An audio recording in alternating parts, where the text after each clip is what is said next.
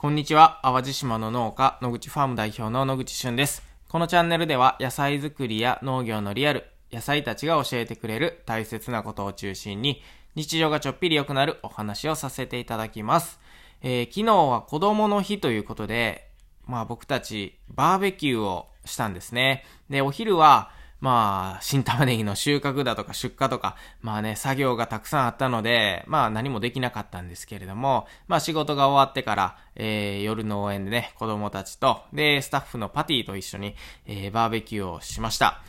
で、えー、まあその後、子供たちとみんなでね、ゲームを、ゲーム対決を夜の9時まで、えー、しておりまして、なかなかこれがまた子供たちが強いんですね、ゲームは。でね、やっぱすごいなと思ったのは、やっぱパティはね、26歳なんですけど、そのゲームのね、なんていうかな、飲み込みが早いというか、まあもともとやったことあったらしいんですけどね、えー、なんか僕はずっとね、負けっぱなしをここ何年か続けてきたんですけど、パティはね、割とね、もうすぐいい勝負のところまで行ってたのがね、やっぱり若いってすごいなっていう そんな感じがしました。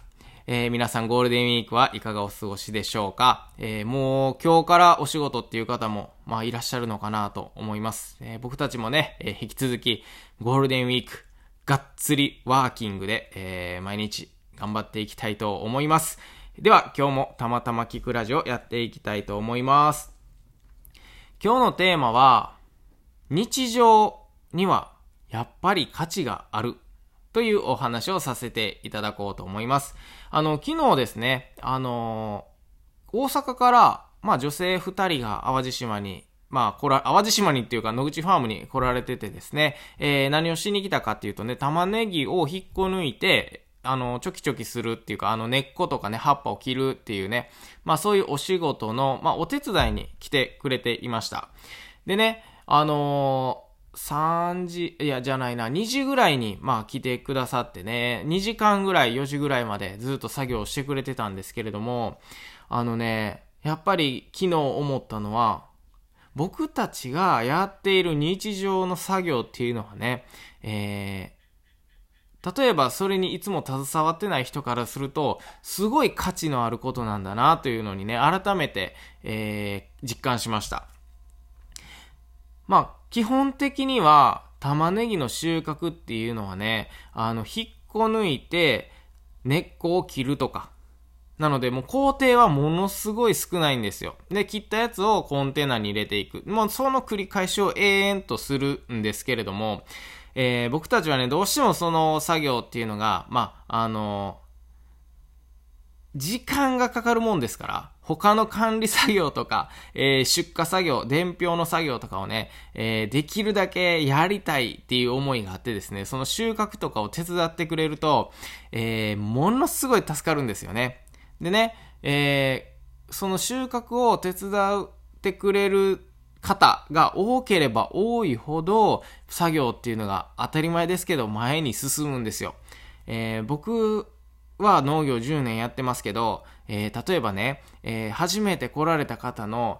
3倍のスピードで収穫できるかっていうとね、多分それは無理なんですよね。玉ねぎを引っこ抜くって言っても、僕が、えー、1秒に、まあ、3つ引っこ抜けたとして、例えば、めちゃめちゃ素人で今日初めてですっていう方が50人いてたら、せーので引っこ抜いたらもう50本引けるわけじゃないですか。で、僕にももちろん体力の限界があって、えっ、ー、とね、そのマンパワーにはやっぱり勝てないなっていうね、えー、そういうところがあるんですよ。で、えー、まあ出荷作業とかってなるとね、まあ出荷作業っていうのは例えば、えー、玉ねぎをチェックして箱に詰めてっていうことになると、やっぱりそれなりにね、玉ねぎの知識が必要だったりだとか、えー、これはいい玉ねぎ、悪い玉ねぎっていうそういう見分け方まあそういったものをね、あの、スキルとして持ってないと、やっぱり直接お客様に届くので、えー、まあそこはね、あのー、まあ僕たちとか、あの、スタッフが担当しないといけない、ね、ところだと思うんですけれども、やっぱりこの収穫、なんかこう、初めての方でもできる作業っていうのはね、もうどんどんどんどんこう、えー、手伝ってもらうというか、まあそこをね、体験とかでね、あのーやっていってもらうっていうのが一番いいなと昨日本当に実感しました。で、えっ、ー、と、その実感した、まあ、一つとしては、あの、終わった後にですね、もうその女性2名の方はもうめちゃめちゃ清々しい顔をされててですね、えー、めっちゃ楽しかったと。また来ます。次はいつ来たらいいかっていうところまでね、もう、なんて言うんやろ。あの、もう前のめりなんですよ。で、えっ、ー、と、まあ、そこでね、まあ思ったのは、やっぱり僕たちが日常やっていることっていうのはね、えー、普段携わってない人からすると、えー、ものすごい、えー、なんせまた来ていいですかっていうぐらいね、価値があることなんだなと思ったし、えー、その、ただただ収穫してね、なんか、えー、引っこ抜いて、はい、チョキチョキしてねって言うんじゃなくて、やっぱり収穫とかしながら、まあ、いろんな話ができたりだとか、なんかあるじゃないですか。こう、親子でキャッチボールをするみたいなイメージなんですけど、例えば食卓で面と向かってご飯食べてたら話しにくいことでも、なんかボールを投げながら話すると結構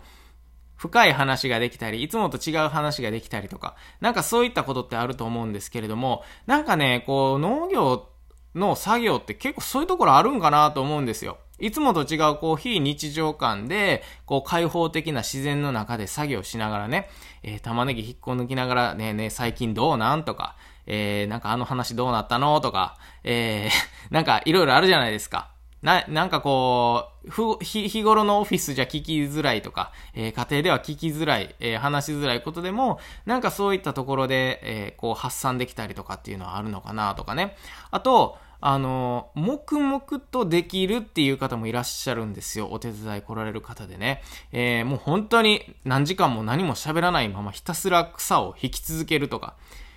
僕たちからしたら、まあ本当になんて言うんかな、こう、耐え忍ぶっていう感じなんですよね。何時間も、えー、草を引くっていうのは、えー、やっぱり毎日やってることだし、えー、できれば、え草引きよりも違う、こうね、成果が上がるような、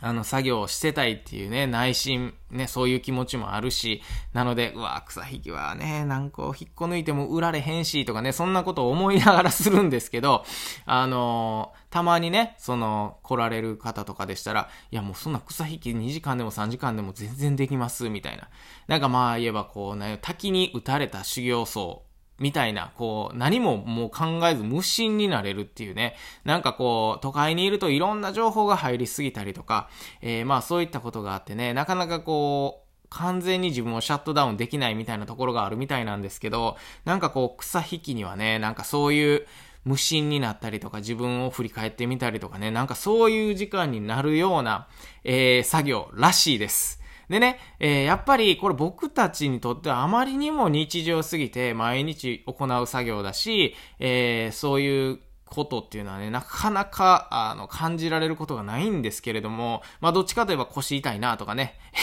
ずっとしゃがんでるのしんどいなとかね、喉乾いたなとか、そんなことばっかり考えてるんですけど、えー、やっぱりこう、非日常感、いつも携わってない人からすると、僕たちの日常っていうのはこんなにも価値があるんだなと、えー、昨日再認識、えー、させていただきました。えー、今日はですね、え日常には、